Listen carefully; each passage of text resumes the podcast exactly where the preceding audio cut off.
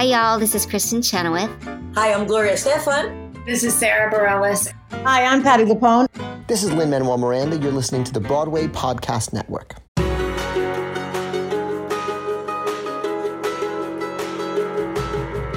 Welcome to the Theater Podcast, intimate personal conversations with the industry's biggest names. I am your host, Alan Seales, and this episode is with Lauren Marcus, who's got a brand new show at 54 Below coming up a few days after this episode drops on June 18th. So pause it now, go over to 54 Below, get your tickets and enjoy the show. I had a lovely, lovely, honest conversation with Lauren. This is the first time we've actually met. We've been circling around each other in social circles and never actually had a chance to connect. And it was just wonderful. We went deep into the purpose of, of her songwriting and self expression. And she got very honest too about her relationship with alopecia, which she's had that diagnosis for a couple of years now.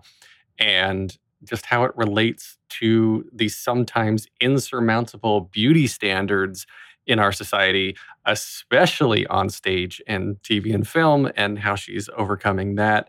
So, Lauren, thank you. Thank you for such a lovely conversation.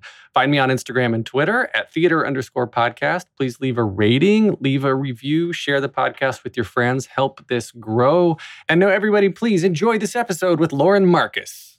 Here you go. One, two, three.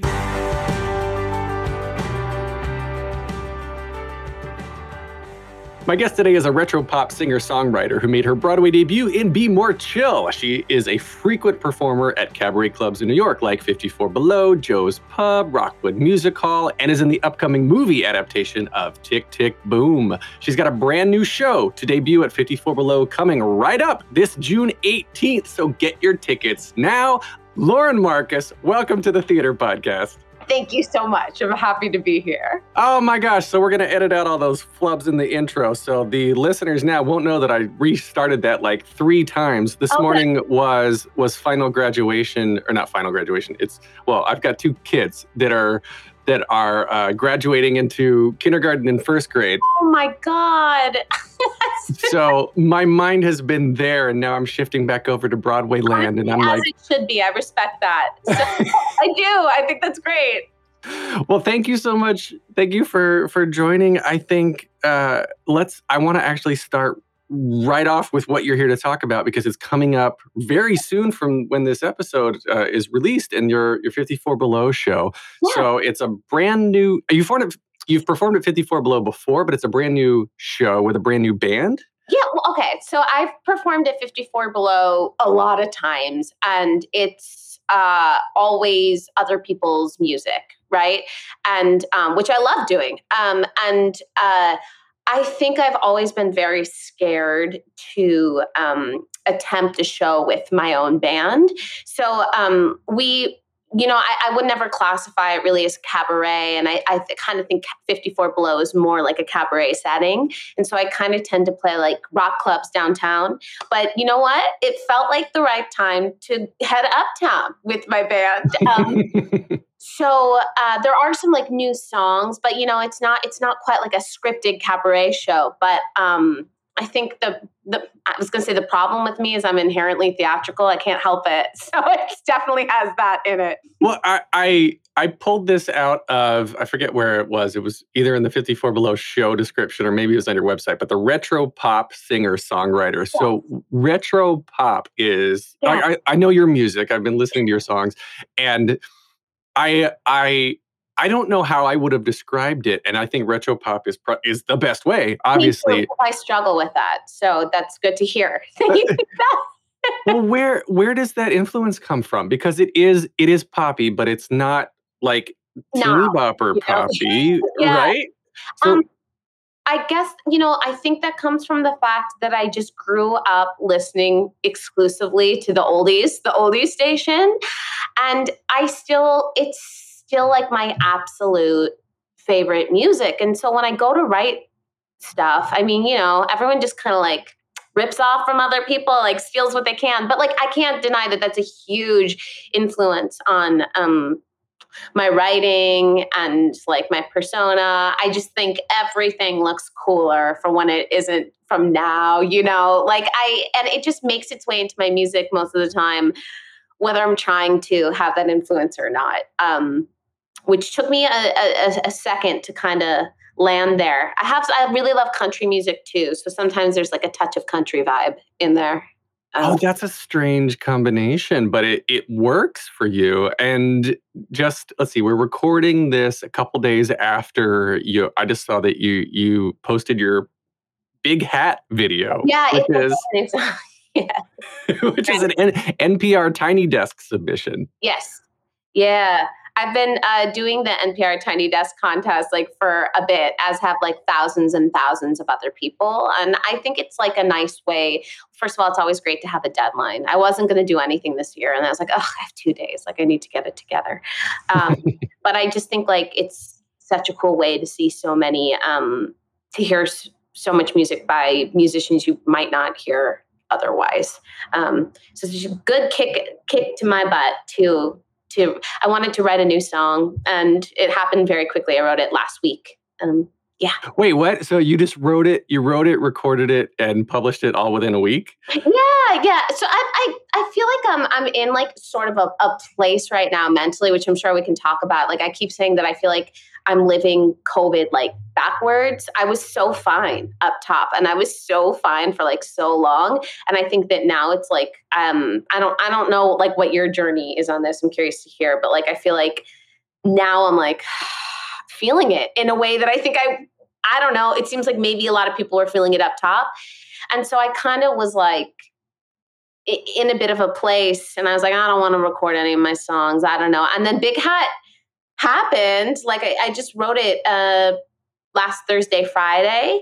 Um and yeah, I recorded it on Saturday. And then, you know, what happens is usually after you write something, you feel better. So I'm feeling a little bit better. um, but yeah, that's kind of where that song came So, from. so today is a Wednesday. So you wrote it Thursday, Friday, recorded it Saturday, then published it on Monday on your YouTube channel. YouTube, yeah. Yeah. Yeah. So that is that's incredible. I I love I love the need to to create and to and to write it, Yeah. the stuff that's coming out of people right now during COVID.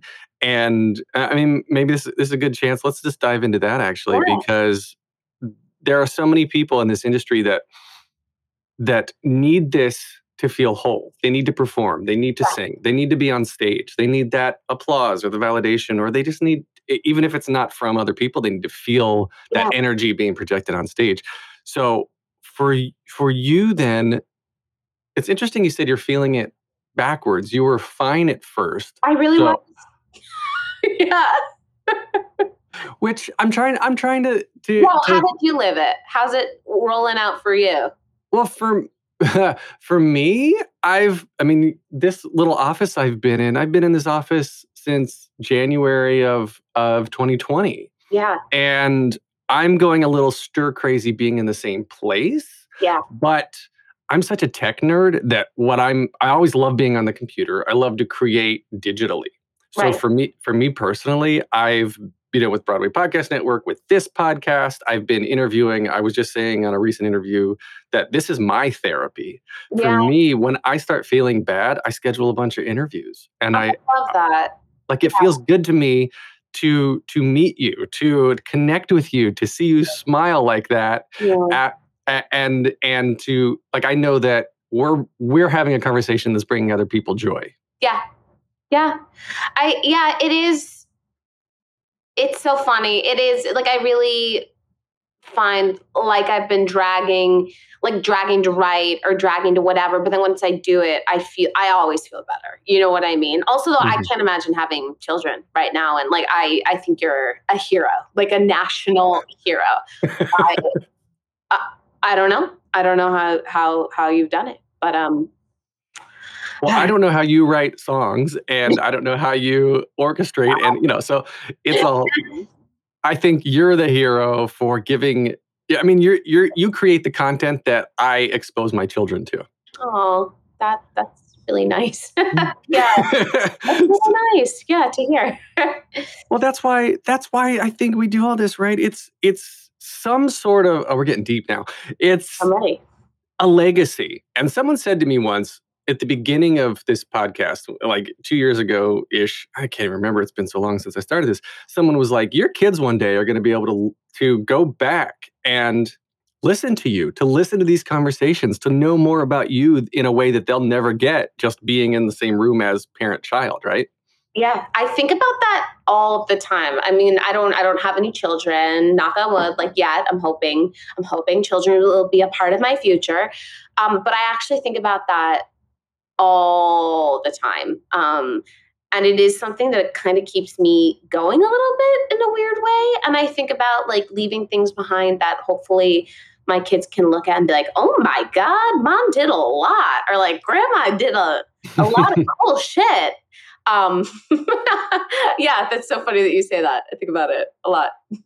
It, it's I didn't think about it until somebody said it to me. It's Yeah. I've always just sort of like lived in the moment and in a way that it's like okay, so I have a I have these things that need to be solved. How am I going to build something to solve it? I'm very like stepping stone uh, uh, construction mindset. Yeah. So it it takes something or someone on the outside to come back and say, look at all these things you put together in this trail of breadcrumbs that you've left. Do you ever like have to gather like a bunch of like interviews or something? Like that's when I really feel it. It's like someone's like, "Oh, can you make a list of everything you've done or can you compile some videos?" And then I go through and it's like, "Oh god, I've d- I've done a lot." But for some reason it always feels like the first time. I I was thinking about concerts recently like I've probably done like just in general, like other people's stuff, like 9 million, but it always feels like I've never done one. I'm always nervous. I always like, how do I stand? And it's like, what, huh? It's, it's, it's funny. It's a funny thing what your brain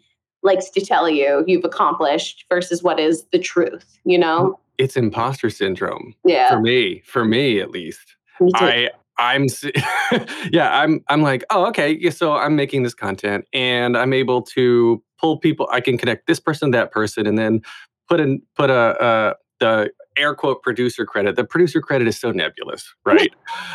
Because it's like you could yeah, anyway, I'm not getting into that. yeah, but but, and it's a very important credit, but it is nebulous. It can be like a million different things. right, right. Yeah. but but for me i'm i like i'm all i guess i i use this quote a lot uh andre de shields when he accepted his tony award he said Yeah. the, the top of the one mountain is the bottom of the next Yeah. and for me and i assume it sounds like you're kind of the same way it's like all right so what's the next thing i'm doing all right i'm going to work towards that done in the ground planted my flag so now that i've climbed up a little bit of uh, this ladder now i'm going to go to the next thing Yeah. and it, at some point uh, what these conversations specifically help and some of the ki- my kids sometimes too will help me just stop and turn around and see how far i've been climbing Yeah. Yeah. It's important. It's important, I think, to do that every so often because, like I said, like your brain just like plays tricks on you. It doesn't want to let you have that or recognize that so much of the time, which is such a bummer, you know? Well, But- when you when you look back at your songs, when you look back at what you've written, Yeah. and and do you see? Uh, I mean, aside from the number of songs or how they've been recorded, released, or whatever, but the content, the actual purpose Mhm. behind writing them, has that changed over time, or or do you do you think about this? I think about it a lot. It's hard for me. So, like, I'd say I've probably been like playing gigs in earnest for like 10 years now, which is actually wild when I think about it, like 10 years. It's hard for me sometimes to go back and hear a lot of the music I played early on. Like, I, I have a fondness for it, but I'm like, all I, all I can hear are is um what it used to be versus what it is now. All I can hear are the flaws or what I'm like, oh God, that's terrible. Um, even though I have like fondness for it. Um, I think that like I think when I like start well, it was so scary when I started writing because like I'd always like secretly done it and I I didn't know if it was any good. I didn't know if it was like worthy of being put out into the public. And so the first few years were really um were really about becoming comfortable with performing in that that kind of a medium. I'd really only done like acting and other people's music up until then. So I remember like my first several gigs, I was so nervous and so profusely sweating that the mm-hmm. sweat would drip into my eyes and I had to sing with my eyes closed. Like that's how intense it was. And it's like I just didn't know what it felt like to like express my own personal feelings on public or if if that was okay to do. So that was the first few years.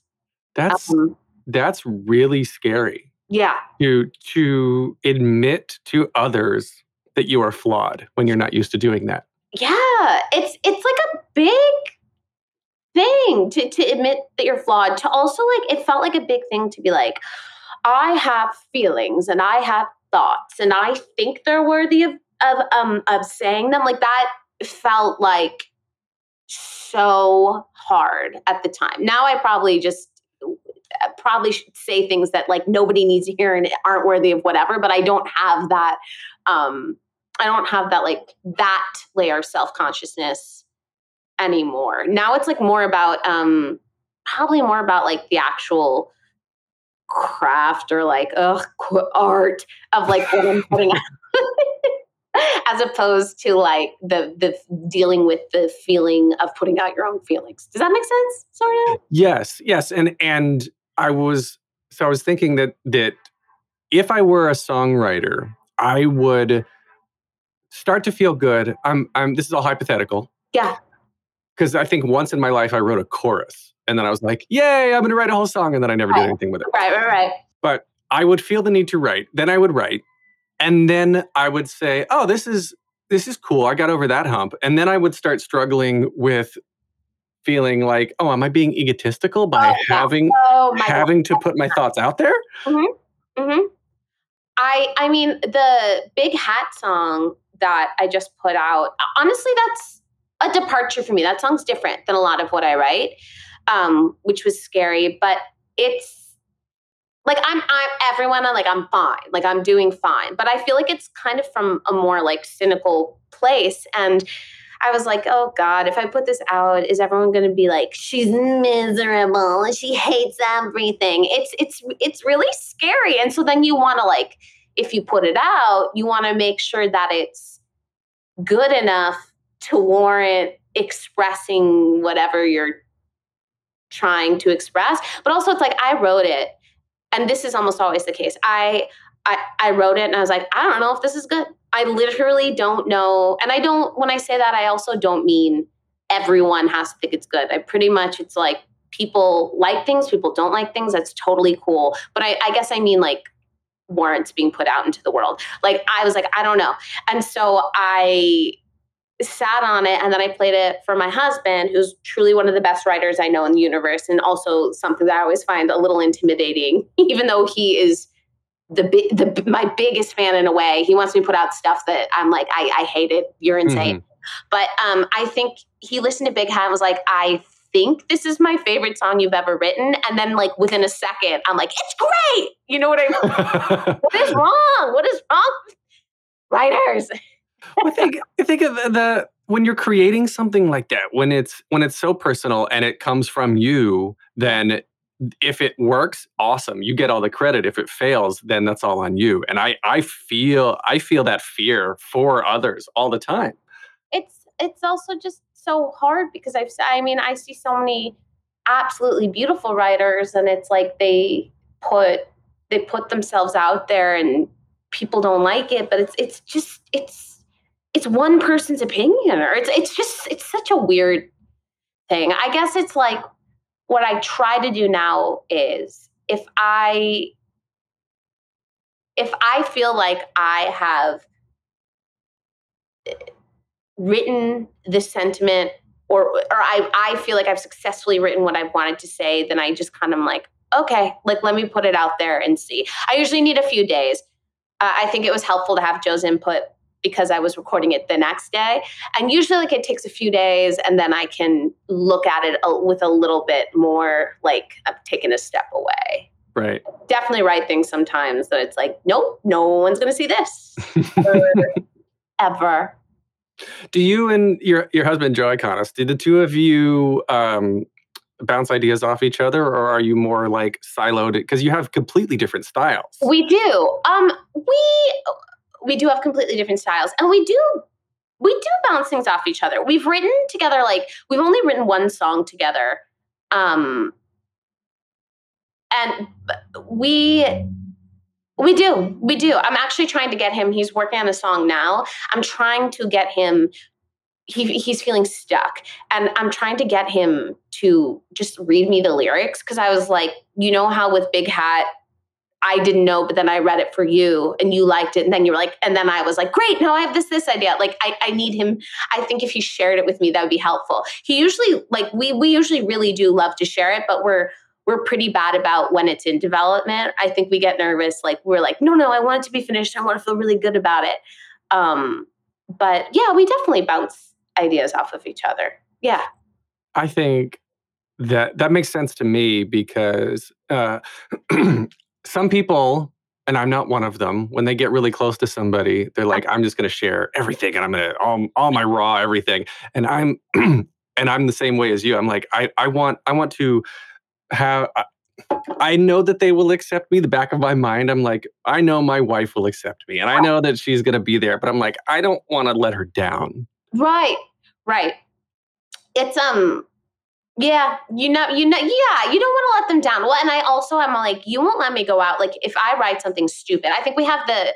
I made it. Actually, I said this like last night. I was like, we're never going to let each other go out and do something that the other person thinks is bad. Like that's just like and I I trust that. I trust that if he was like this isn't your best or whatever that um he'd be like think about it for for a second. Like because we know what that is to go out there. You know what I mean? Right. that means and how people how people perceive things but it's also such a funny thing too because we do have really different styles and he's he's much you know he's a theater writer and so sometimes i get nervous because like um he almost always has like it written from a character's point of view right so it's kind of like anything goes subject wise whatever you know some of my songs are really personal and directly from my view and some of my songs are more are from like a, a different character but because mine are more pop, then I get nervous. It's like if I'm writing a song, let's say it's like a love song, that he's like, "What the hell does this mean? Like, are you singing about someone else?" Like, and it's like, no, this is like I took this from the idea from like a relationship like years ago, but like it, it's from like someone who's speaking in first person. It's like that whole added element is crazy. And he says that he all the time, like if he comes to my shows, if I start singing a song, he all the time feels people start like to turn around and kind of like gauge his reaction to it.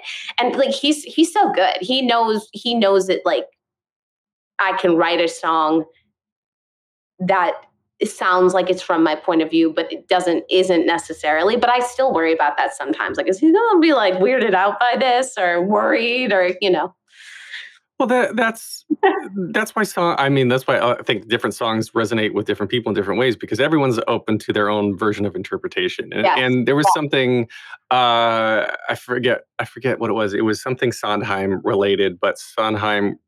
Oh, uh, uh, Sweeney Todd, I believe. Yeah. Sondheim Sondheim wrote it, and then Hal Prince came in and was like, "No, it's not about this. It's about this." And so the composer, like the director, completely changed and made made the show what it is now. So you have to, yeah, of course, you trust these people to do what they do, but Yeah. everyone's got their own interpretation. Everyone's got their own reason to love it, and so you could write a song that's told in first person about a friend of yours, or it could be about you, or it could be a Right. story that somebody else told you at some point, right? Like nobody actually knows unless it comes out of your mouth and Right. says this is what it's about. And sometimes you don't even know. I'm sure. No, honestly, sometimes I don't even know either. But it is funny, like that that is a big difference between what we the type of music we make sometimes, because I think people inherently want to put on my stuff that it's super personal and always from my point of view when it isn't necessarily. Whereas with Joe's stuff, because it is more theatrical, it's like it's always like a character or like you know what I mean? It's so Mhm. funny. There is that's like a big difference actually I've noticed over the last couple of years. We're going to take a short break. Stay tuned for more of the episode.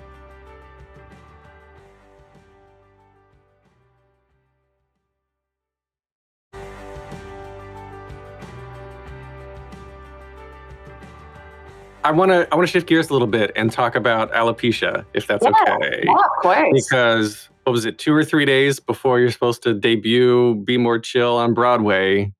This Actually, so it was actually uh, I was doing the show Company at Barrington Stage, um, and it was about three days before opening Company. oh oh oh okay. Yeah. Um, I mean, don't worry, Be More Chill plays into the whole story too.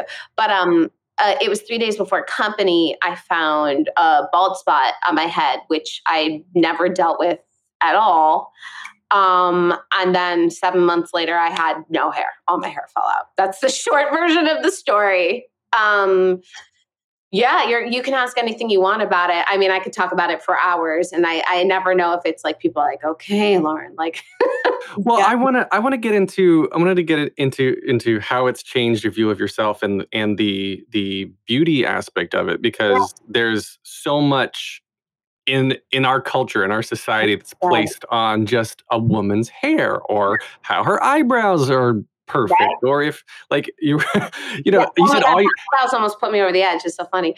Um, well, there was gonna say, I was going to say too that, that that there are things about me like you think about your hair, you think about like I, I don't know. For me, there are little things like eyelashes that you don't think about. Yeah, I knock on wood. I was so lucky. I lost everything except my eyelashes, and I think, I mean, oh god, again, knock on wood. It could still happen. I I worry about that all the time. Um, but I mean, losing my hair affected every single aspect of my life in a way that I never, never would have guessed. Every single aspect, like and I think what um, has been the hardest part grappling with it is I I think, and maybe this is just my perception, but I do feel a lot of times people think, well, what's the big deal? Put on a wig, it's just hair. I'm here to tell you it is so not just hair. It it really became a question, like an existential like question of identity. Um it, it, it's it's i mean like how you look it's how you think of yourself it's how it, really just to me became about like who i actually am. I just never would have thought it would have gone as deep as it did. I'm actually right i i, I finished a draft this year i'm writing a one woman show about it um because it's the story is insane uh, for a lot of reasons but i mean yeah like very very like fundamentally it's it's you know i've as a woman spent my whole life like worrying about how i look. Like hair is a major major part of that and i happen to be a woman who loves like like loved her hair. Like and played around with it all the time. I change it up. Um, so initially that was it was just the rudest thing to have happen. Um, my so like that fell out. That was impossible. We can talk about it more or not. Then my eyebrows fell out after that.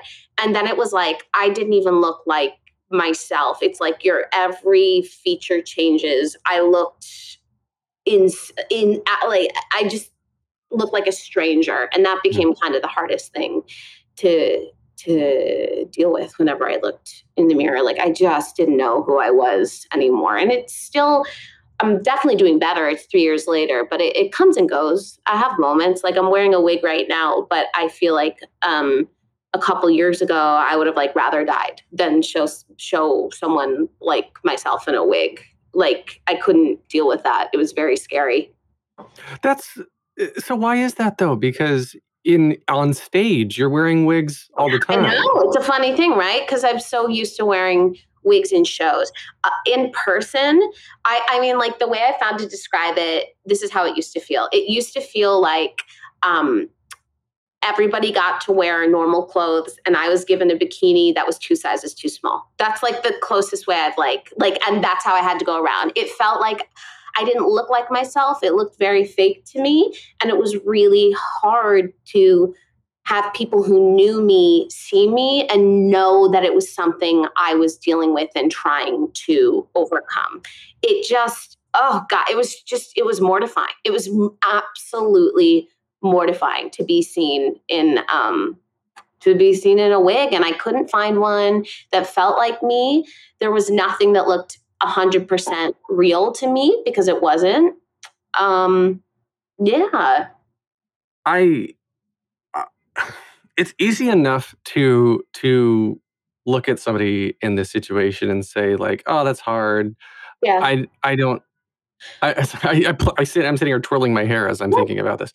That that you're right. It's it's some it's a characteristic that you don't think about that people take for granted. I would take I've always had really thick full Yeah. hair and people com- commented on that yeah.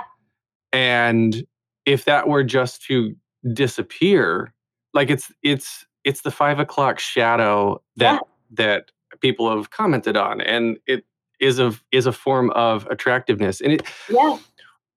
was it i i guess what i'm trying to get at here is Yeah. how, how much of it is you don't is To phrase anything delicately, like truly. I've said it to myself already. like no it's not- it's not i'm just trying to think of the words i'm not trying to be Yeah. delicate or not it's for me it's like how how how much of this is wrapped up in um just looking different versus not feeling attractive Oh, it's- versus it's it just Yeah. all feeds into feeds into each other. So like up top, it was like I thought I looked like a monster and I didn't look attractive. And also a big thing, especially as a woman, everyone thought I had cancer. Every single person thought I was ill. Um, and they still do a lot of the times. Like, right, my hair grows back once a year and falls out once a year. It's very weird. A lot of people don't have that. Um, but um, everyone thought I was sick. So that became a huge part of my identity where I, beyond the hair loss and some weird autoimmune stuff, I wasn't sick. I didn't have cancer. Um, and like it just, uh, it, it felt like other people started to view me differently. So then I viewed myself differently. It's like I, I didn't feel like a woman. I didn't feel like a sexual person. I just felt like this, like, ill science like science experiment like that and that is what it felt like i was getting from other people too. Um yeah it's it's just a i- yeah it's just like a wild thing. I, I hope that uh, hopefully knock wood the show happens one day because i really think i get to explain it a little bit more. Um yeah but really really also one of the hardest parts was the lack of um, empathy from other people. And I, I keep saying it's like, I just don't think anyone, one of the things I hear whenever I talk to anybody else dealing with alopecia is that it's like, unless it's really happened to you, there's no way to really explain it. And there's all these studies, like everyone like gets depressed or like deals with their mental health when this happens. But for whatever reason, it's like people don't talk about it people do not talk about it. It's it's really weird. And that was also something up top. I was like, do I have to quit acting? Like I didn't see any other actors who had alopecia. It, it's such a weird, God, it's such a weird specific thing. And it, I wish it was as easy as put on a wig and go, but it's uh is not. well did did you well what i guess what made you want to continue to perform and continue to act then especially going into covid which is shutting everything down Yeah, yeah. I mean, it's in me. Like I've just always wanted to be an actor. Um, but like, you know, it's I shot um my first movie during COVID and I was lucky enough I saw a work screening of it recently and that was so exciting. It was really hard for me to see myself on screen. I still didn't look like myself to me. I had on a wig that I that was new and also like I see I had to have my eyebrows tattooed on because I lost most of them. And at the time they thought that my eyebrows didn't look period, so they changed the shape of them. So when I was looking at myself on screen, I was like, who is that? Like it's still it's still it's very and like I can see my wig line. I don't think anyone else could. You know, my husband's there like you're insane. You look very good, but like oh god, it's just this uh just this wild thing and also like i'm not sick in in that sense so i like i can perform you know what Right. i mean um well, what what is what exactly is it is it autoimmune disorder that Yeah. where your body attacks your hair follicles as foreign Uh-huh. objects uh-huh it no it's like literally the least researched thing of all time because it's kind of just considered purely cosmetic um but it's it's an autoimmune disease. It starts. Nobody can tell you why it starts. Nobody can tell you if it'll end. I think I know why it started. I got sick when I was doing a show in Florida. I lost my voice. I was like scared I was going to get fired, and I was like desperate to get it back. So um, within three weeks, I took a round of antibiotics I'd never taken. I took two rounds of vocal steroids and I'd never taken those before. And I also thought it might, I sound insane. I thought it might be acid reflux. So I like stopped eating and lost 15 pounds. That was all in three weeks. And then two months later, it started falling out. But I've been to a number of doctors and they have all said to me, nope, like we can't confirm that. And we can't, um, they can't tell you anything. There is no current cure. There is one, um, medication that comes with a lot of health risks. And so I can't really right now justify it going on it, although I might in the future, to be honest with you. Is it is it uh, something what okay. I'm gonna take a step back. So I'm I'm thinking about myself and yeah. if this were to happen to me and I if it were to grow back sort of my hair were to grow back sort of patchy or or in yeah. different places, right? I think it would. I would rather just be totally. Uh, no, okay. I'm gonna. I'm gonna stop. Well, no, I'm gonna stop. Be, I'm gonna stop what I was saying because it's stupid. Because yeah. I'm looking at a. I'm looking at, at at my own lens, which is a cis white male, and I have a totally different life experience now than than I than I can ever imagine having. Yeah, but like listen, this is also something I feel like that I've learned. Like I actually like I feel I get really embarrassed about this. Like I up top um felt a lot of I don't know if disdain is the right word. I do not feel this way now, but I I really when it was happening to me was like, you know, well, guys lose their hair. It's just like a different thing. Like society knows how to accept it. It is like my situation is so much worse. I'm like mortified that I thought that way in the beginning because the one thing it's taught me is that you can never know how a person is feeling. And you can never, it is like never your right to assign how upset they should be about any given situation that's the number one thing alopecia's taught me. And it's really embarrassing when I look back and think about how I felt or compared different levels of hair loss or gender like like the hair loss depending on someone's gender. I really used to have strong feelings about it. I don't anymore. Like i i understand where a guy losing his hair can be absolutely as devastating to that person as me losing all my hair was. That's something that took me a few years to really understand. Um that that being said, I think it's just different. It's it's different because I I would imagine if you like lost your hair and you shaved your head, people aren't going to come up to you and say, "Do you have cancer?" That's all that happens to me. You know, you know. Um, but also like I don't know. It's different, but it's also it's like then I think about what am I talking about? I think it's different for a guy too, where he's supposed to just make peace with it because it's something that is normally like accepted that happens to guys and that feels really unfair too.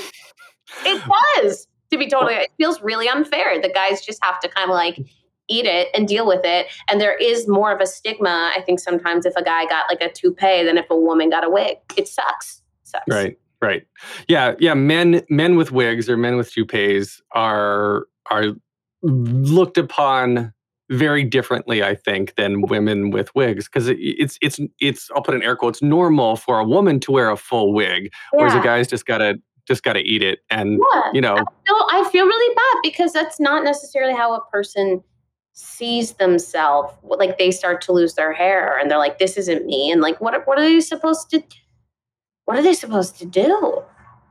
I don't know. This is a messed up country with messed up beauty standards. It, it, it, really is. It really is, and it's also so wild to me. Like it's it's hard because people have been really lovely too, and like respond to pictures where like I'm bald and I have like a face full of makeup, and they're like, "Why would you care? You look beautiful." And it's like, well, like I you you're not seeing me without the makeup, and also I've spent my whole life like everything we're fed on the internet and film and TV, especially as an actor, it's like it's about how you look.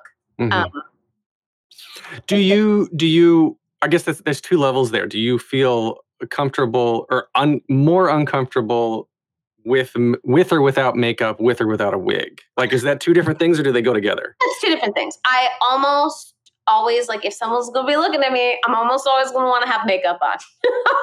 That's just not not a ton, but like it takes five minutes. But like, give me that five minutes. I need it bad. Hair, it changes absolutely daily, and um, I have gotten better about dropping the need to feel like consistent with a look. Like I haven't been wearing my wig for the last four days. And then today I was like, you know what, I'm going to throw it on. And I think I also keep it on so it remains sort of like normal to me when I see it in different mediums because it's Mhm. hard when I don't see myself one way coming back to it. Um, it just depends. It just depends on how I feel. I do have some hair right now, so if I like wore a bandana, um, usually in like a 40s style, like you, you most people don't know. They don't know what's happening. They would be shocked if they saw what was happening beneath it. And also, like in a couple months, it could be back fully, and then it's probably going to fall out again. Oh, Such that's- Yeah, that's so strange. I wish there was more research and more more uh, studies done on this because it's this is just fascinating. The human body in general, The body is so weird. It's right? so weird. Yeah. Maybe maybe you are more evolved than. yeah, then that's peop- what's happening, I think. well, I did I did have um you know a doctor tell me recently it's like it's not that you're autoimmune deficient that's not what's happening it's that it's working too hard it's working way too hard but I truly just I don't know what sets it I tried everything I don't know what sets it off and I've kind of given up for now. Maybe that's all. Maybe that's all it takes is like the less, the the more uh, lower of one level of hormone, and you know you're more more relaxed, or you know like it's- honestly who the hell knows? One day i hope they find out. They did put it um in the last year i think on like like the short list of like let's find a let's find a cure for this. This is insane.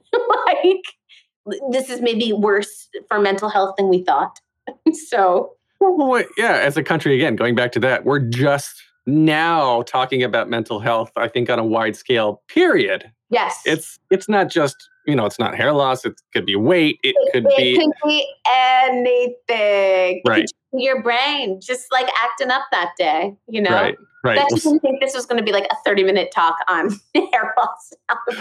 no, I love I love the mental health aspect of this because uh, like I said, this is just connecting with people and exposing the fact that everybody feels some level of anxiety and and stress and uh, in this business it's Oh my it's God. it's this catch 22 because the the i feel like kids right? The, the next generation are looking up to you and looking up to to other people um, who are on broadway and like i'm gonna be like them. They've got it all together. They figured it out. And it, when i get there all my problems are gonna go away. And that's not the case it's because and also like I still sometimes fool myself into thinking that too. When I look at people that I love and respect or like want to be like, and I know that's not reality. I know that Instagram, a great picture, and I'm doing this is not reality. If anything, I know that everyone, like no one is ever satisfied with where they are, no matter how how how far down the line they are. Um, but I, I do think that that is i mean that's been the best part also of the alopecia is being open about it because i didn't know if i wanted to be open about it or not but like the the young people um responding or feeling a little less weird about something they're feeling insecure about. That's been it's nice it's nice to be able to to i think uh, lead by example in in this case too because you can say like look at me i am this is who i am take it or leave it i'm still working i'm still successful i'm still always striving to be better and even if you have the same thing or something different this is an example i'm setting for you like work through it or use it use it to your advantage maybe maybe you're, you're going to get cast you'll be the first person on broadway to not ever wear to be, you know a, a a fully bald woman yeah I mean, it's crazy. Like that was the first thing when it happened. I was like, any other actress, give me any actress with this. Can I still be an actress? The only people I found out who talked about it publicly were Viola Davis, hmm um, and then recently Ricki Lake, Like Ricki Lake, really? Lake apparently has dealt with this like for a really long time. She just like newly came out with it. But like, so that's kind of why it was important to me to talk about it because I was like, well, here's someone. Hi. Well, I I think it's it's great, and I mean every. I just wish everyone would talk more ab- about their authentic self, right? And and to a point where it is it's constructive because there's a lot of people I know of that are like, "Here's who I am, take it or leave it, go, you know, go take a long walk off a short bridge," and Right. they're and it's like if you don't if you don't like who I am, or I guess what I'm trying to say is that if uh, they come across as being abrasive or just or like I if I don't act like them, I'm in the wrong. Yeah, Where yeah, yeah, versus versus the other side where let's accept everybody for their differences. Yeah. Yeah. I think we're probably we're I- hopefully we're getting there. Truly it's like I keep saying the young people, but like the young people I've met are outstanding. Like I feel like they're so unbelievably accepting of everyone and their differences in a way that feels different than when I was growing up. Absolutely. Yeah. And, and I think about that for my kids too.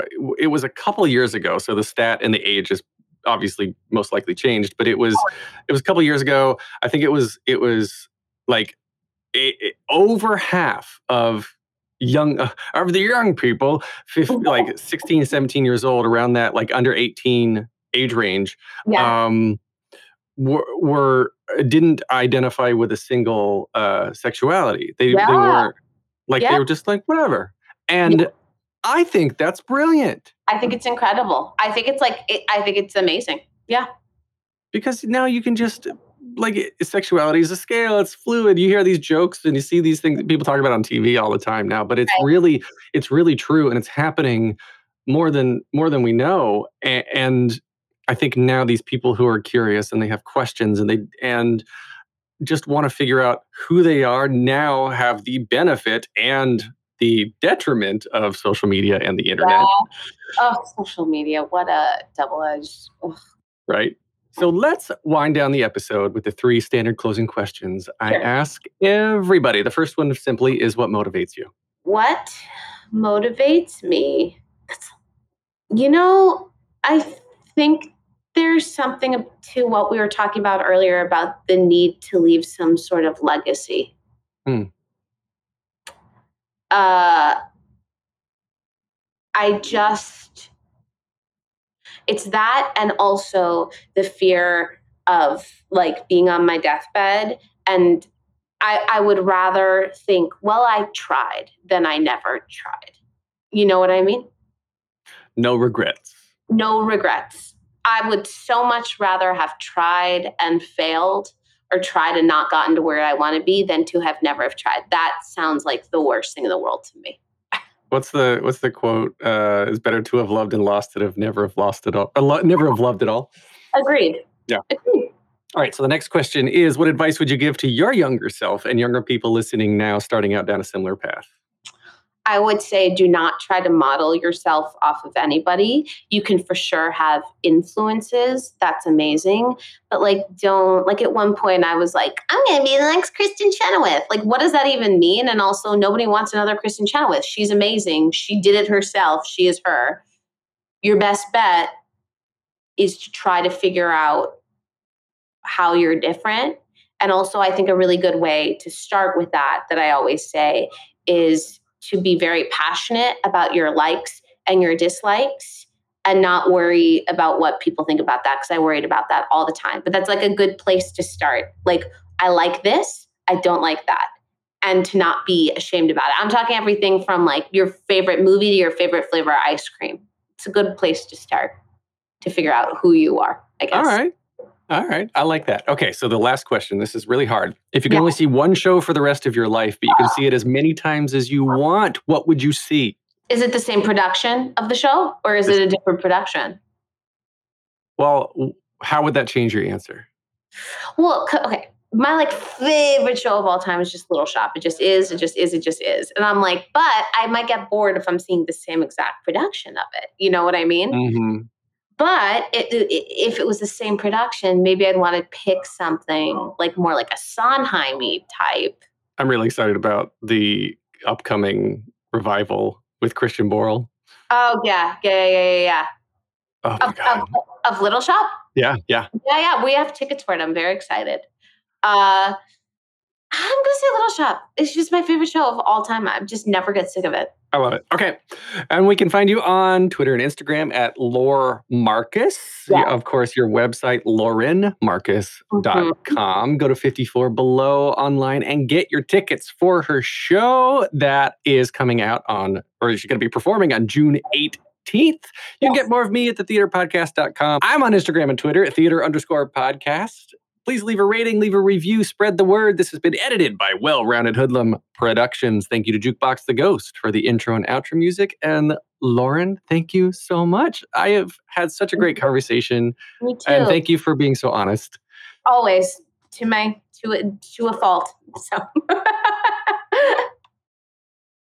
Hey, it's Leslie Odom Jr. here on the Broadway Podcast Network to tell you about the Rise Theater Directory, a program of Maestra Music. Rise is a national online resource designed to connect and empower backstage and administrative and creative theater professionals from underrepresented backgrounds.